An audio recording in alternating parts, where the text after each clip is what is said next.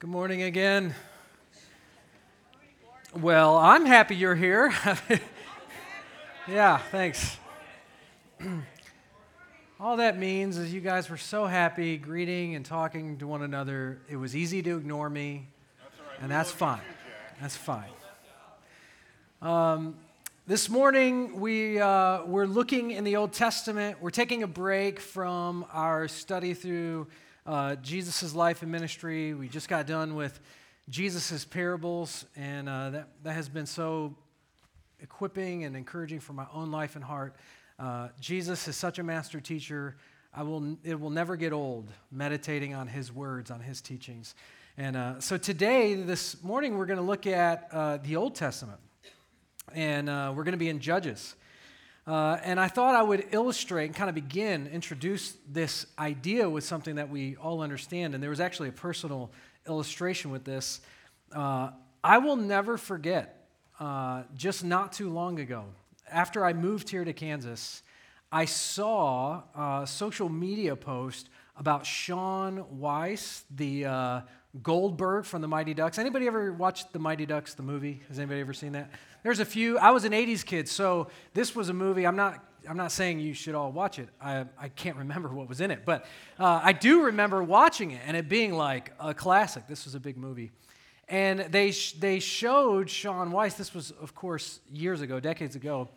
And uh, some years ago, they showed another picture. This was the social media post. Uh, this is his mugshot. And uh, this was actually a better picture than the other picture, but it's Sunday morning, and I didn't want to scare you guys, so I didn't show the, the original one they came out with. But it shocked everyone, it went viral. Uh, it's one of those posts that people stop and they're so shocked because they don't understand what happened to him. And as this was going viral and everybody was talking about this guy that we all knew, the big question from all of them was how did he get there? How do you go from being a Hollywood star to a homeless drug addict in prison? How do you go from this to that, from here to there, from better to worse? And that really sets up the context of the Old Testament story we're going to look at today in Judges chapter 3. So, if you are in Judges, we're actually, I'm going to begin with Judges chapter 2, giving a little bit of the context of the story. The truth is, this, this can happen to any of us. Uh, you know, I, I spent years in addiction recovery, and the one thing I learned is every human being has an addiction. Now, different di- addictions have different consequences. Not all of them are brought on by the same things, but we all have habits and temptations and hindrances, things that we're addicted to, that we give into, that we feed into, whether it be fear or anger or drugs or food or I, the list can go on.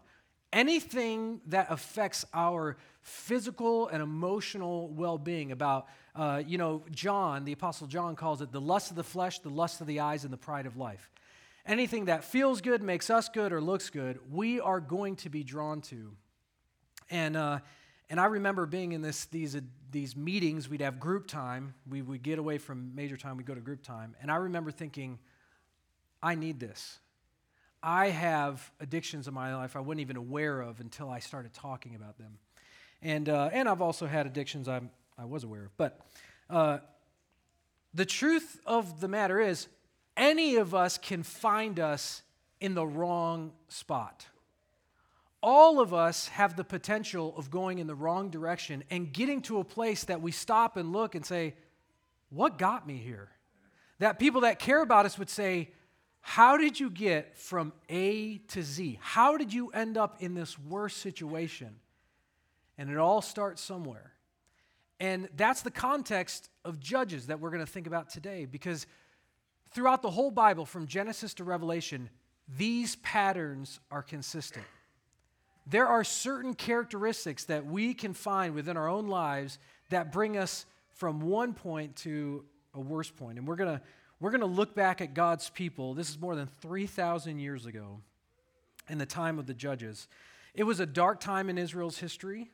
uh, and it has a lot to teach us about how we can lose our way with God and find ourselves in bondage and defeat. Do you know that anybody in this room, all of us, any one of us, can end up a place we don't want to really be in? Any of us. We can put ourselves in a situation in which people would ask, How did you get here? So, uh, I'm sure you're turned to Judges. Uh, let me give you a little, a little context uh, in case you're not good with the history of, of the Old Testament. The book of Judges is the seventh book in the, in the Bible. It's the seventh book. You have Genesis, Exodus, Leviticus, Numbers, Deuteronomy. Those are the first five books of the Bible. That's the law, the Torah, you know, the, the first, the Pentateuch, the first five books. And those books, uh, we believe, are written by Moses. And they, they start in the beginning of creation and they go through uh, a lot of the life of Moses and how Moses, if you know him, he brought the people out of slavery from Egypt. And so, if you were looking at a date and you were being internally consistent with the Bible, around 1446 BC is when Moses led the captives out of Egypt and into, uh, or to Mount Sinai. He led them out of captivity in 1446 BC.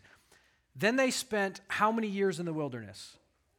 40. They spent 40 years in the wilderness wandering around because they were disobedient. You remember Joshua and Caleb. You remember the spies. You remember they were uh, disciplined for 40 years. That generation died out because they didn't trust God. They did not put their faith in God. And so for 40 years, they were being kept out of the promised land, but God still loved them. And He still, you know, their sandals didn't wear out, their clothes didn't wear out. He supernaturally helped them because He still loved them and cared about them.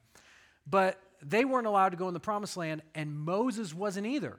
So in 1406 BC, 40 years later, after 1446, Moses dies, and who ends up leading the people into the promised land? Joshua. Joshua, when you read his story, he lived to be 110 years old.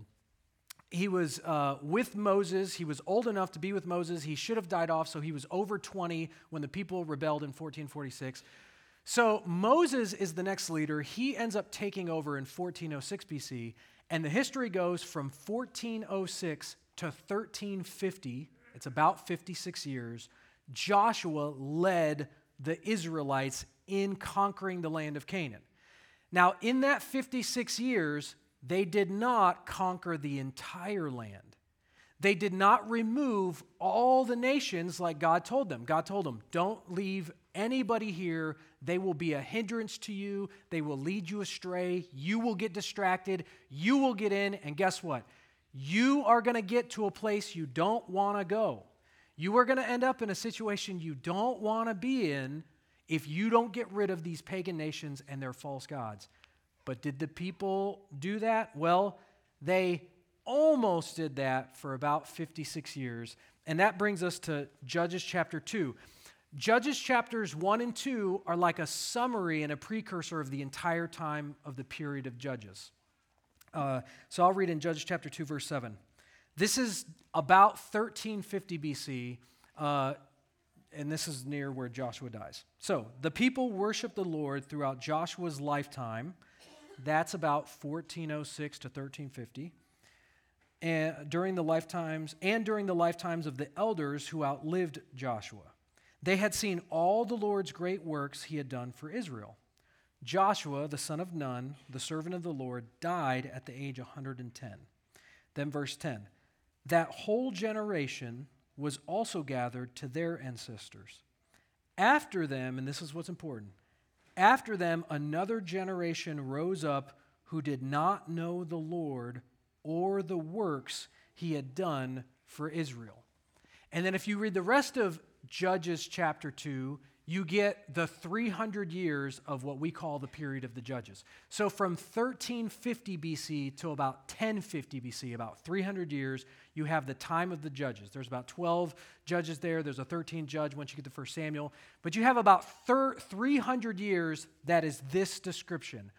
After Joshua and the elders of Joshua, after just two generations, the people were not following the Lord for 300 years and they were they had to endure what's called the cycle of apostasy apostasy if you're not used to churchy words like that that means like living a lifestyle of sin They were continuously going the wrong direction and living in sin. And the question here's the question What happened?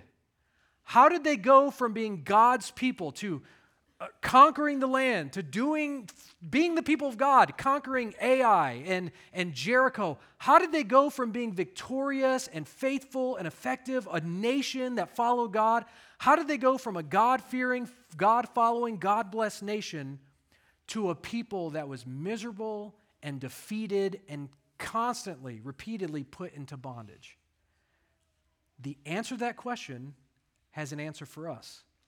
Because we can be led into bondage and captivity and defeat in our own lives because these principles don't just end with Judges. They're through the entire Bible, all the way to Revelation, these characteristics of a nation uh, continue throughout the Bible. So, uh, so here's the questions for us. This is the practical application once we get into Judges. What has the power to draw us away from God? What is the power to draw you away, to get you from here to there, a place you don't want to go? And what characteristics or habits does one generation need to lead a nation into bondage and defeat? The Lord, after them, another generation rose up who did not know the Lord or the works he had done for Israel. It took two generations to change an entire people group for 300 years. What does it take? Well, the Bible actually tells us. As you read Judges, you see the same thing over and over, and it can apply to us today. Uh, so we're going to look at that. So turn to Judges chapter 3, verse 7. Judges 3, verse 7. I'll read 3, 7, and 8. This is the first judge. Judges 1 and 2 is like a precursor and a summary, kind of like Genesis 1 and 2 before you get to chapter 3. It's, it's like that. It's a Genesis or Judges 2 tells the rest of the whole book of Judges, but Genesis 3 7. The Israelites did what was evil in the Lord's sight. That's their spiritual condition. That's how they were. They did what was evil in the Lord's sight. They forgot the Lord their God, and they worshiped the, you could say, Baal. That's like the most natural, that's the Hebrew way of saying it, Baal, or you, some people say Baal because it's easier. Some people say Baal to mix the two. It's just a mixture. In, uh, in the language, it sounds like Baal, but you can say Baal or Baal, and no one knows the difference. So, uh, so they forgot the Lord their God, and they worshiped the Baals and the Asherahs. The Lord's anger burned against Israel, and he sold them to King Cushan Rishathaim and Aram Naharaim, and the Israelites served him eight years. So you see the spiritual condition of this generation that grew up after Joshua that did not know the Lord or the works of the Lord. They did not follow him. And the question we would be asking is how did they get there? How did we get a snapshot of Israel being victorious superstars, and the next picture was a mugshot of them in captivity being miserable and defeated? How did they get there? Well, let's just break down the verses. Number one, they did not fear God. They did not fear God. They were fearless. We see that in the first part of verse 7. The Israelites did what was evil in the Lord's sight. What does that mean? This is actually repeated throughout the Old Testament. You get this phrase. They did what was evil in the Lord's sight. What does that mean? Well, there's two implications of course, everything has one meaning, but there's two ways in which you see this. Number one, they did what was evil according to God, meaning they did what God said was evil. So if you said they did what was evil in the Lord's sight, it means in God's sight, what He said is evil. That's He says this is not right. They did what was evil according to God, meaning they didn't care what He said. That was their issue. They didn't care what God had said. If you look back at Judges 2, it gives us the whole story. They had the first five books of the Bible. They had Genesis, Exodus, Leviticus, Numbers, and Deuteronomy. Joshua had been written, it wasn't as commonly known as the first five books, but they had at least the first five, really the first six books of the Bible. They had Leviticus, they had Numbers, Deuteronomy, they had where the people were miraculously saved, they were punished, they were rebuked, they had the law, they had the Ten Commandments. Thou shalt not have no other gods before me. Don't make any idols. Don't use the Lord's name in vain. Keep the Sabbath day. Honor your mother and father, and on and on. It, they had all the law, but they didn't know it. They did what was evil in the sight of the Lord. They didn't care what God had said. They didn't know God's word, so they didn't respect his authority, and they did what was evil. Second, they did what was evil right in front of him, meaning they didn't care what he saw. So the second part of this is when you say they did what was evil in the Lord's sight, they did what he said was evil, and they did evil right in front of him. Um, have you ever been at the store and some kid just does something really naughty right in front of their parents, and you go, oh, I mean, doing it in secret is one thing, but how can you be so brazen to disrespect and dishonor your parent right in front of them? Don't you have a fear of your parents? Don't you respect them? Don't you know what they're going to do? Like, man, I would have, whew, I'm glad it ain't me. When I was growing up, I know it was different. I think it's illegal now, but, uh, but I was disciplined. I mean, shoes, uh, those little Matchbox car, mach- you know, micro machine. The, you know the, you know the the the racetracks. Yeah, the rubber ones, the ones that are. Yeah, whew, I got whipped with those so many times.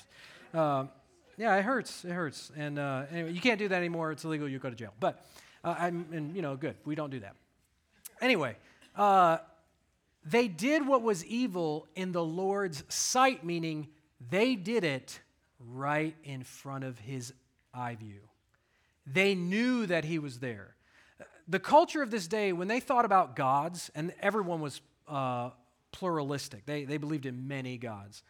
Uh, when they did something in the land, this is what they thought I'm doing this in front of the God that's in this land. Uh, every, every God was attributed to a geographical location and everybody was pluralistic. So you believe like this God is over this in here in this land with these people. That's why if you read through the Old Testament, you read, oh, do you think like in um, in Isaiah when he's like, do you think your God's going to save you? No way. Uh, none of these other gods saved these nations in these places. Your God over your place isn't going to save you. And so when they would do something against the God of that land or gods of that land, they would know they're doing it in front of them. But if you go outside of that land, that God doesn't necessarily know. Uh, that's why uh, King Darius, the king of Persia, when he sends the Israelites back to their land, oh, by the way, he also made a decree to send back everybody the Assyrians and the Babylonians captured and put into a foreign land. He sent everyone back to their hometowns. There's in the British uh, Museum, there's an, um, this artifact where it talks about uh, how King Cyrus, the decree, Cyrus, the decree he gave was for everybody to go back to their homeland also there that you can read is he told them, And when you go back to your land, will you tell your gods to tell my gods about who I am? Would you basically put a good word in for me so that your gods will tell my gods? The way they understood multiple gods is that the gods would share with one another, but they were limited to their own land. So when it says they did evil in the sight of the Lord, if you were reading this 3,300 and whatever years ago, when you would read this, you would think, oh, they did what the God of that land said not to do, right in front of them, like a kid disobeying right in front of the principal or the parent or whatever. And so, this idea of doing what's evil in the sight of the Lord means you don't care what God says, you don't care what that God said, and you also don't care that that God sees you. So this is brazen sinfulness. Uh, they didn't care. They had no fear of, of doing wrong. And it's one of the thematic phrases in the book of Judges. Now, it's only repeated a handful of times, but everybody agrees, looking at the book of Judges, this 300 year span, this phrase characterizes the entire period of the Judges, and it's also the last sentence in the book of Judges. It's the last thing that the Judges says, and it really pictures the whole time. And it's in Judges 21, verse 25. In those days, what days? The time of the Judges, which spans about 300 years. In those days, there was no king in Israel. Everyone did what was right in his own eyes. Everyone did what they felt was best. Everyone. They didn't care what God said, they didn't follow the law, and they didn't care that He saw. If He's up there, He doesn't care. He's not in this thing with us. We're going to do whatever we thought is right. The reason why I say they did not fear God is because this is the definition of fearing God. To fear God is to care about what he says and to care about what he sees. That's why when people talk about fearing God, they don't say, Oh, are you afraid of God? He's going to get you. That's not what they mean when you talk about fearing God. However, you should fear God if you're not a believer. You should be very much afraid of God. But to fear God means, if you know who God is, you care about what he has said and you care about what he sees. You care about what he sees you doing in secret, in private. That's what a healthy fear of the Lord is. You fear him, you revere him, you respect him. That's why Proverbs states, Proverbs 16:6, by mercy and truth, atonement, atonement is made for wrongdoing, and by the fear of the Lord, one keeps away from evil. It's fear that keeps you away from evil, according to the Word of God, which means they did not fear God, and that's why they did what was evil in the, God's sight.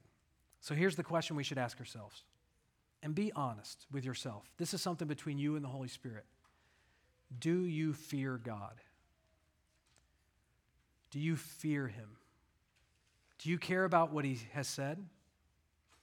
Do you care about what He sees?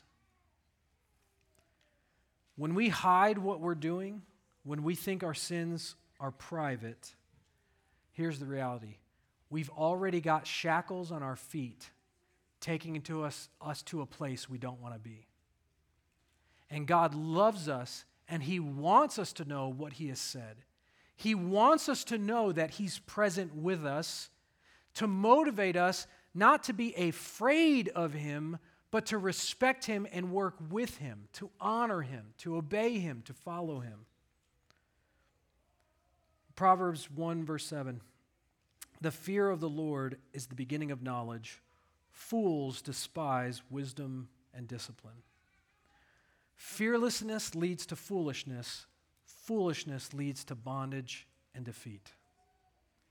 And that's something that anybody that's ever been in bondage and defeated before could tell you. I know what it's like to not fear consequences, to not fear God. I know what it's like to become foolish. I know what it's like to be led into bondage and defeat because I've given in to my temptations. I've, been, I've given in to my addictions. I've given in to these things that promise me success in a future, and it only leaves me in bondage. The fear of the Lord is the beginning of, of knowledge. So they did not fear God. Number two, they didn't remember God. They, they, didn't, they, didn't, they didn't remember him. They were forgetful. They were fearless and they were forgetful. Verse 7 The Israelites did what was evil in the Lord's sight. They forgot the Lord their God and worshiped the Baals and the Asherahs. Now, here's a question How did they forget God? How could they forget him? God did a miraculous work. He parted the sea. He led them out of slavery. He, the 10 plagues were his way of showing power over the dry land, the waters, and the heavens. All the gods, the pantheon, the, the many gods that Egyptian that the Egyptians shared, that they believed in, they were led out of captivity and God overcame these gods how did they forget? How did they forget the 40 years in the, in the wilderness where their shoes, their sandals didn't wear out, and their, their clothes didn't wear out, and there was manna from heaven, just like dew on the ground? They could go out for six days a week and, and collect all their food. It's the ultimate grace. How did they forget all those things? I don't know. Maybe, maybe they, were, they were busy. Maybe they were busy. Maybe it was their schedule. Maybe they had too much going on. Maybe they were so busy that they, they weren't able to do. Do you know that they had Deuteronomy chapter 6? It's called the Shema. Shema means to hear, to listen.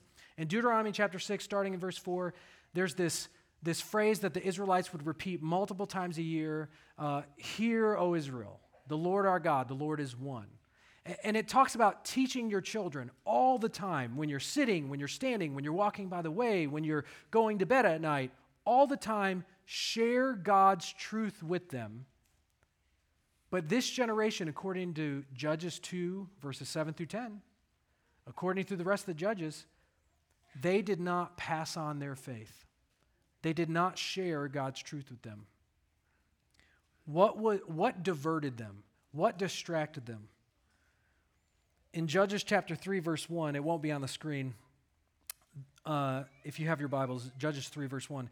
These are the nations the Lord left in order to test all those in Israel who had experienced none of the wars in Canaan. AKA, God allowed the pagans to stay in the same towns as God's people. And then you get to verse 4. Why? Verse 4, this will be on the screen. The Lord left them to test Israel, to determine if they would keep the Lord's commands he had given their ancestors through Moses. But they settled among the Canaanites, the Hittites, the Amorites, the Perizzites, the Hivites, and the Jebusites. The Israelites took their daughters as wives for themselves. They gave their own daughters to their sons and worshiped their gods. Here's the story in this passage God's people integrated with non believers, and what they wanted to do, uh, something that God specifically told them not to do, and they wanted to enjoy the land more than they wanted to share their faith. They wanted to enjoy the land that they just got more than they wanted to share their faith. So, here's another way of saying it. If you were there 3,400 years ago, what happened? How did you get here? Here's how, you, here's how the, just within two, na- two generations, here's the, how they got there. Mommies and daddies did not share their faith uh, with their kids. They were more concerned about enjoying the land than sharing their faith. They didn't remove the false gods. They decided we'll just all integrate and work with it. Maybe the Israelites thought that somebody else would train them. We don't know. All we do know is they didn't pass on the stories of God's faithfulness, and that left their kids faithless. If you don't pass on the truth of God's faithfulness, your kids will, re- will be left faithless. And so here's a practical application uh, with verse, I think it's six. What do we invite into our home? What do we invite into our family? Or here's a better way of saying it what do we marry our kids to? What do we give our family to? Because it only took two generations for an entire people group to be left with nothing to be left in bondage and defeat. And that can happen to us. That can happen to this community. That can happen to our people. That can definitely happen to America as a nation. That can happen to us. That even happens to churches. If you read uh, Revelation chapters 2 and 3, God sends letters to seven churches, real churches in that time. He sends letters to them and tells them, if you don't change this, you will end up defeated and in bondage. I will remove my lampstand from you. I will remove the Holy Spirit from you. You will not be fruitful. You will not be faithful. I will let your church die. God actually lets churches die. And it's not because he's mean or unloving, it's because they are unfaithful and unwilling to change. And so God tells us over and over again if, if you want to live without me, against my word, not passing on your faith, I will allow you to get what you really want. And uh, what is it that you really want? You can know what you really want. What do you invite into your home? What do you marry your kids to? Uh, what do you offer sacrifices to? What do you give your, your money, your energy, your attention, your time to? That's what it is that's going to draw you away from God. So they did not fear God. Uh, they were fearless. They did not remember God. They were forgetful. And number three, they did not worship God. They were unfaithful. And this really hits home to us as a people in our culture today. The Israelites did what was evil in the Lord's sight. They for, forgot the Lord their God, and they worshiped the Baals and the Asherahs. Now, Baal is the god, the false god that represents the storm god, the, the god of the rain, which is really significant when you get to Elijah, which is after this time uh, but Elijah and the rain for three and a half years. And the way that they would worship Baal, because he's known as, as with different names throughout the Old Testament time, he's known by different names. The way that they would worship him is they would offer their firstborn child as a sacrifice.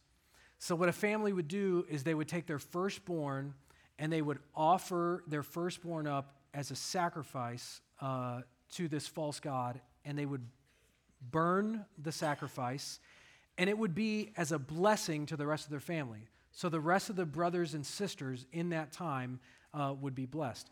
Now, this is significant Baal, the, why, the reason why he's considered the top false god, or maybe El, El is considered the false top god, but El is either consider, considered as Baal or Baal's dad, and it just depends on which era and which country you're talking about in, uh, in ancient Near Eastern literature.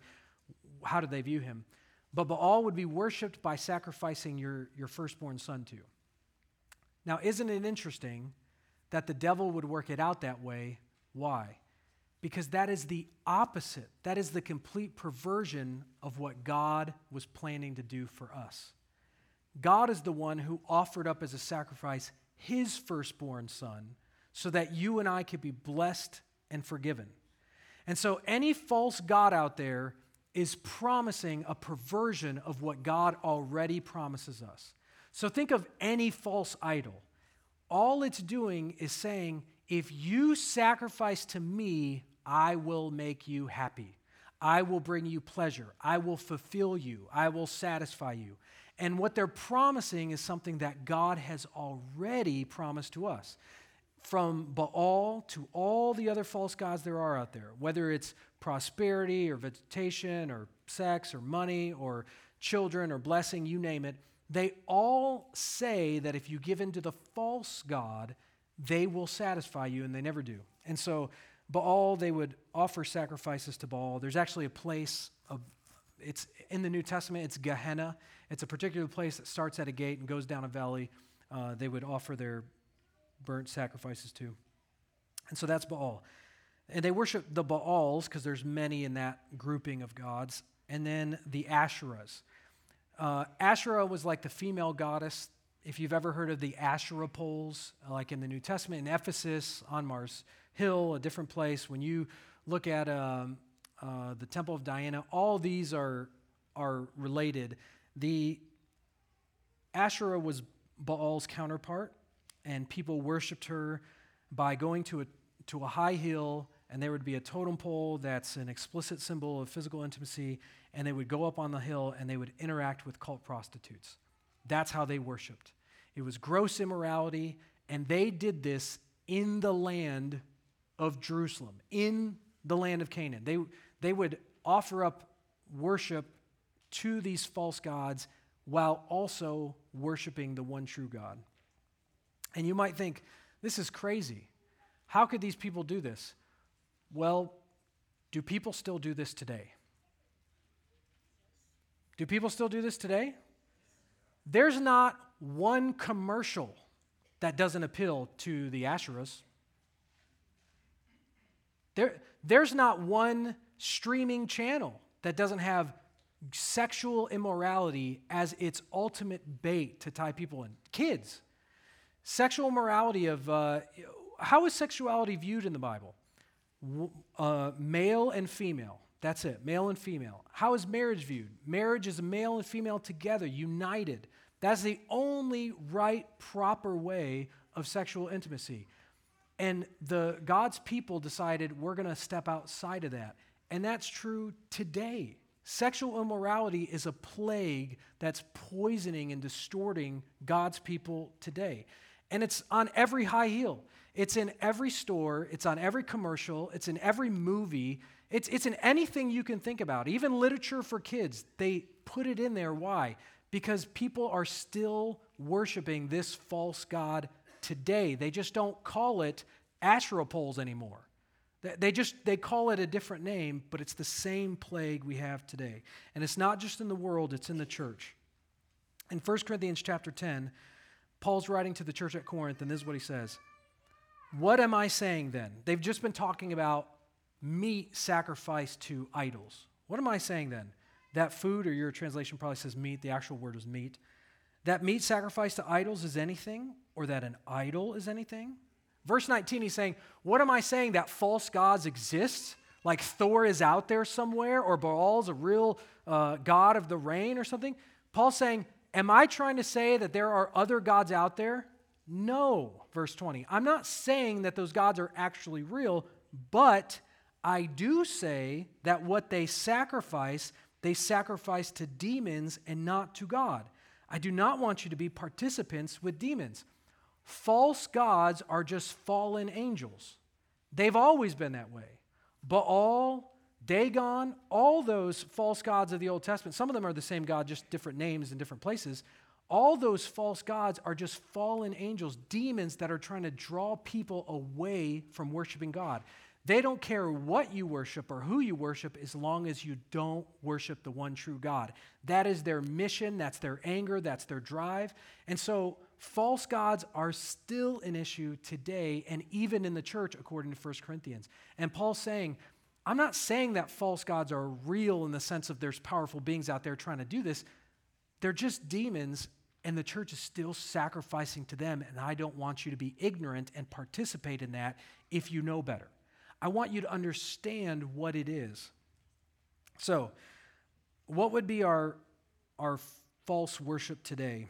Uh, I thought of the word meat. I know this translation uses food. It's the word meat, M E A T. Here's our meat sacrificed to idols today in America. Four words M E A T money, energy, attention, time.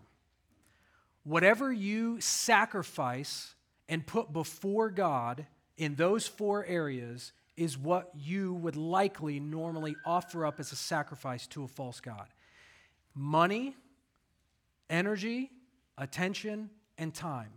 That's what we normally sacrifice to false gods, things that are not really God, in order to get from them.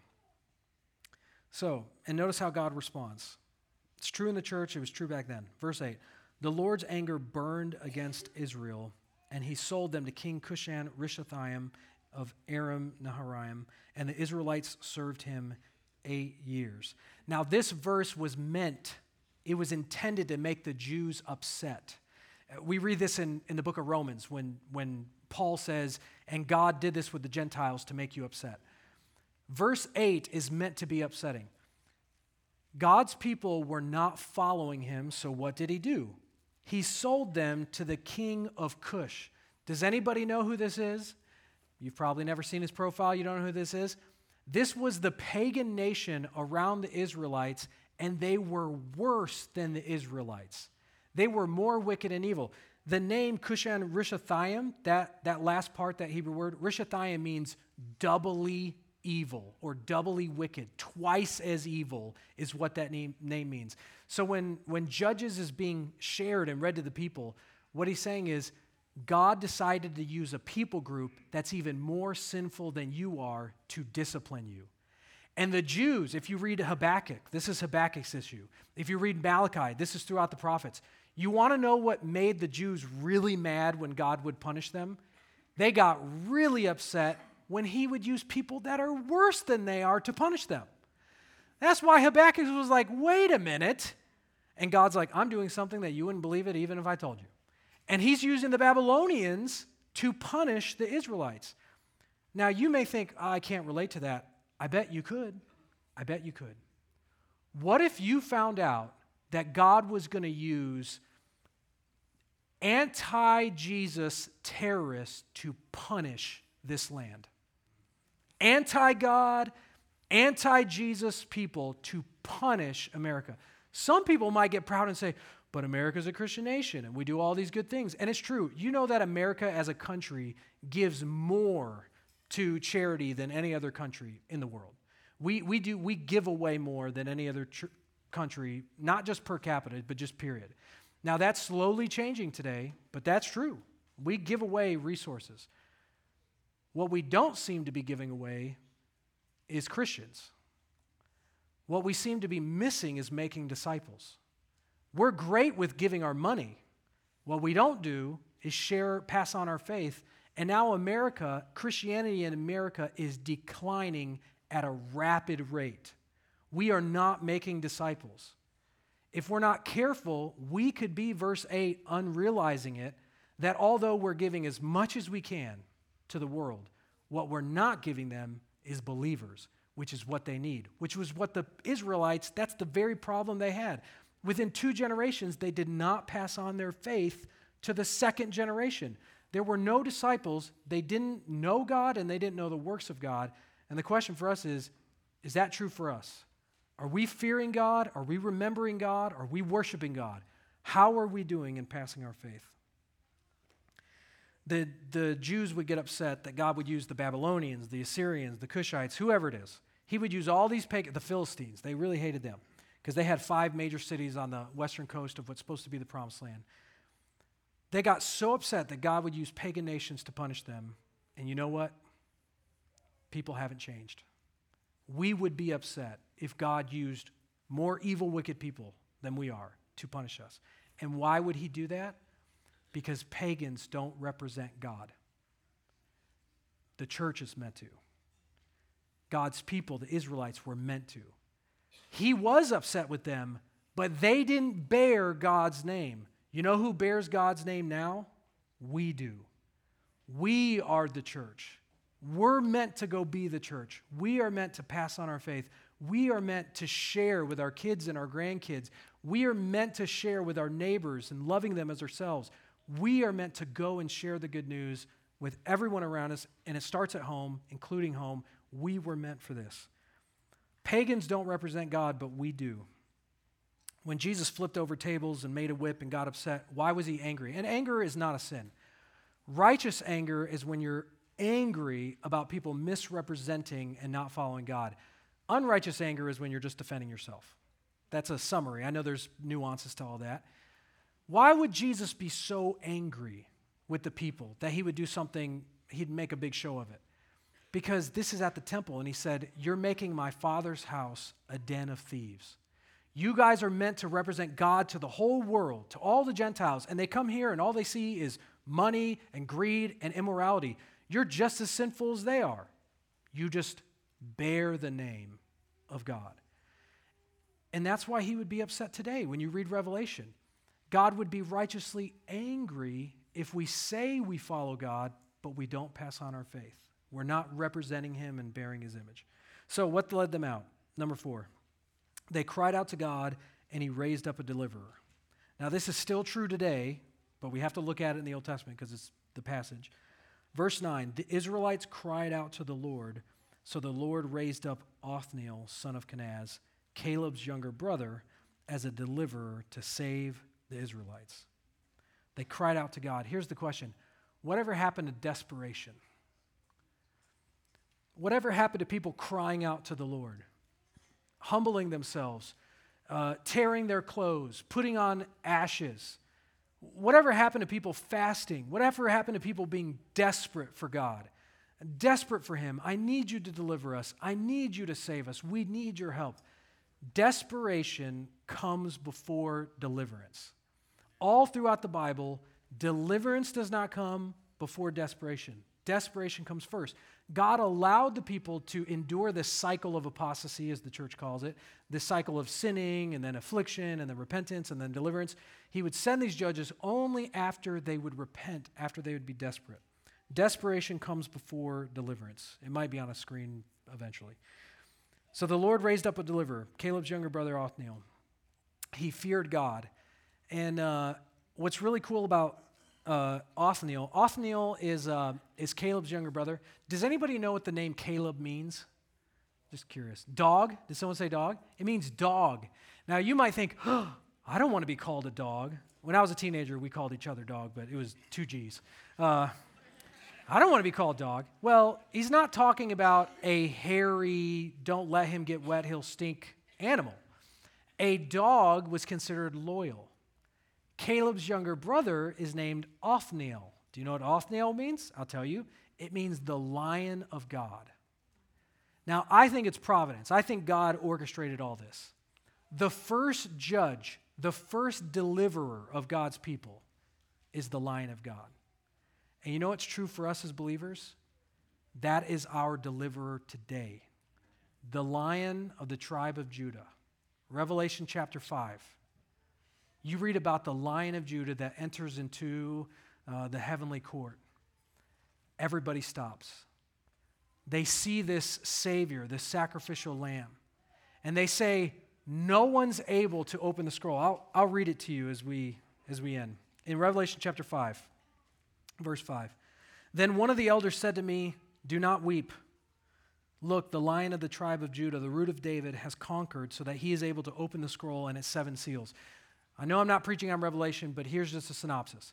The scroll and the seven seals, this was God's plan of redemption, Him saving the world and people from every tribe and nation. So that's, you can go back and study Revelation all you want. That's what He means. That's the scroll and the seals. No one's able to fulfill God's plan to save the world. No one can do it. No one's righteous. No one can forgive their sins. No one can atone for them. It's over. And then an angel tells John, Don't cry. I want you to see. Look, the lion of the tribe of Judah, he opens the scroll. Then I saw one like a slaughtered lamb standing in the midst of the throne and the four living creatures and among the elders. He had seven horns and seven eyes, which are the seven spirits of God sent to all the earth. He went and took the scroll out of the right hand of the one seated on the throne. By the way, if you know anything about this culture, for someone to come and take the scroll, this plan out of the king's hand is a big deal, and we can preach about that. Anyway, verse 8 When he took the scroll, the four living creatures and the 24 elders fell down before the Lamb. So there's 24 elders. Elders is the word presbyteros. So, so there's 24 Presbyterians just right around the, the throne. They all fall down before the Lamb. Each one had a harp and a golden and golden bowls filled with incense, which are the prayers of the saints. These are God's people asking for God to fulfill his mission, to save his people. Uh, and they sang a new song You are worthy to take the scroll and to open its seals. What does that mean? You are worthy to fulfill God's mission in saving the world. Only you can do this. Because you were slaughtered and you purchased people for God by your blood from every tribe and language and people and nation. That's what the scroll said. This is what God's mission is to, to, to save all the people. You made them a kingdom and priest to our God, and they will reign on the earth. God is still delivering today, and here's the questions put together Do you fear God? Are you remembering Him? Are you passing on your faith? Are you worshiping Him? That is the only way for us to not end in the wrong place. To be in the wrong place at the wrong time is not is an overstatement. Really, we can dr- lead ourselves to the wrong place. We can get there if we don't fear God and remember Him and worship Him. But if that is you, and you say, This is me, I'm a sinner, you can be delivered. Because there is a lion that is delivering people from bondage and defeat today. And his name is Jesus. And he was worthy enough to fulfill God's plan to save sinners like you and me from our sin. And no matter what you've done, no matter what sins you've committed, no matter how far into bondage you feel like you are, Jesus can deliver you right now, today. So let's pray. And if that's you and you want to give your life to God and say, God, I need you to save me, you just say, God, save me. Uh, the gospel is clear. We have a creator. He made us in his image. We don't follow him. We sin. The wages of sin is death. Our punishment for sin is death. We stay separated from God. It's separation from God. But God has a plan. That plan was Jesus. He sent his son 2,000 years ago to live a sinless life. He never sinned. Then he dies on a cross. Three days later, he was risen from the dead. He rose from the dead, showing, I can defeat death and sin. I can forgive you of everything you've done. I can save your soul. And if you would just turn to Him in repentance and faith, repentance means to turn to God and say, God, I don't want my sin, I want you. That doesn't mean you're never going to sin. It doesn't mean you're perfect. It doesn't mean you've cleaned up your life. All it means is you know and believe in your heart, I don't want to sin against God. What I really want is to be belong to Him. If you turn to Him in repentance and faith, believing that Jesus is who He says He is, you can be saved. So let's pray. Father, thank you for being a deliverer, the lion of Judah, the one who came to save and deliver, to seek and to save that which is lost, which we all were born in sin. Every person in this room deserves separation and death. And by your grace and your mercy, you have sent your Son to save us from our sins, to save us from the wrath that we deserve, the punishment that really belongs to us. You stood in our place. You took all the penalty of death to make us your sons and daughters. Thank you for being a gracious God. Would you do that amongst our people? Would you help us to remember you, to fear you, to worship you, to pass on our faith? You are our deliverer. Our only hope is you. So we cry out in desperation to you. If you don't come and save, if you don't gift us with your spirit, if you don't move in this place, we have no hope. Please don't remove your lampstand. Don't remove your spirit. Help us to follow you, to know you, to fear you, to love you. We pray in Jesus' name. Amen.